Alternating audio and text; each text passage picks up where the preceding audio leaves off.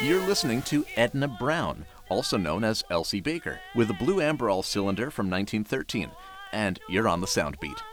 Brown lived an entertainer's life. Her career started on stage at 10 months old and would last nearly 90 years. If I should ever go to heaven, I'll sit right down the moon and keep my eyes on you. Life insurance quotes for the Apollo 11 crew were, sorry in advance, astronomically high.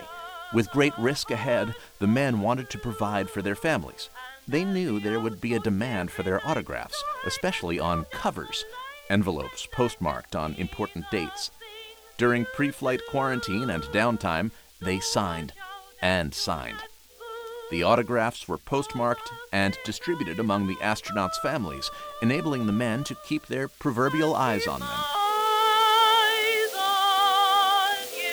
even while sitting on the moon.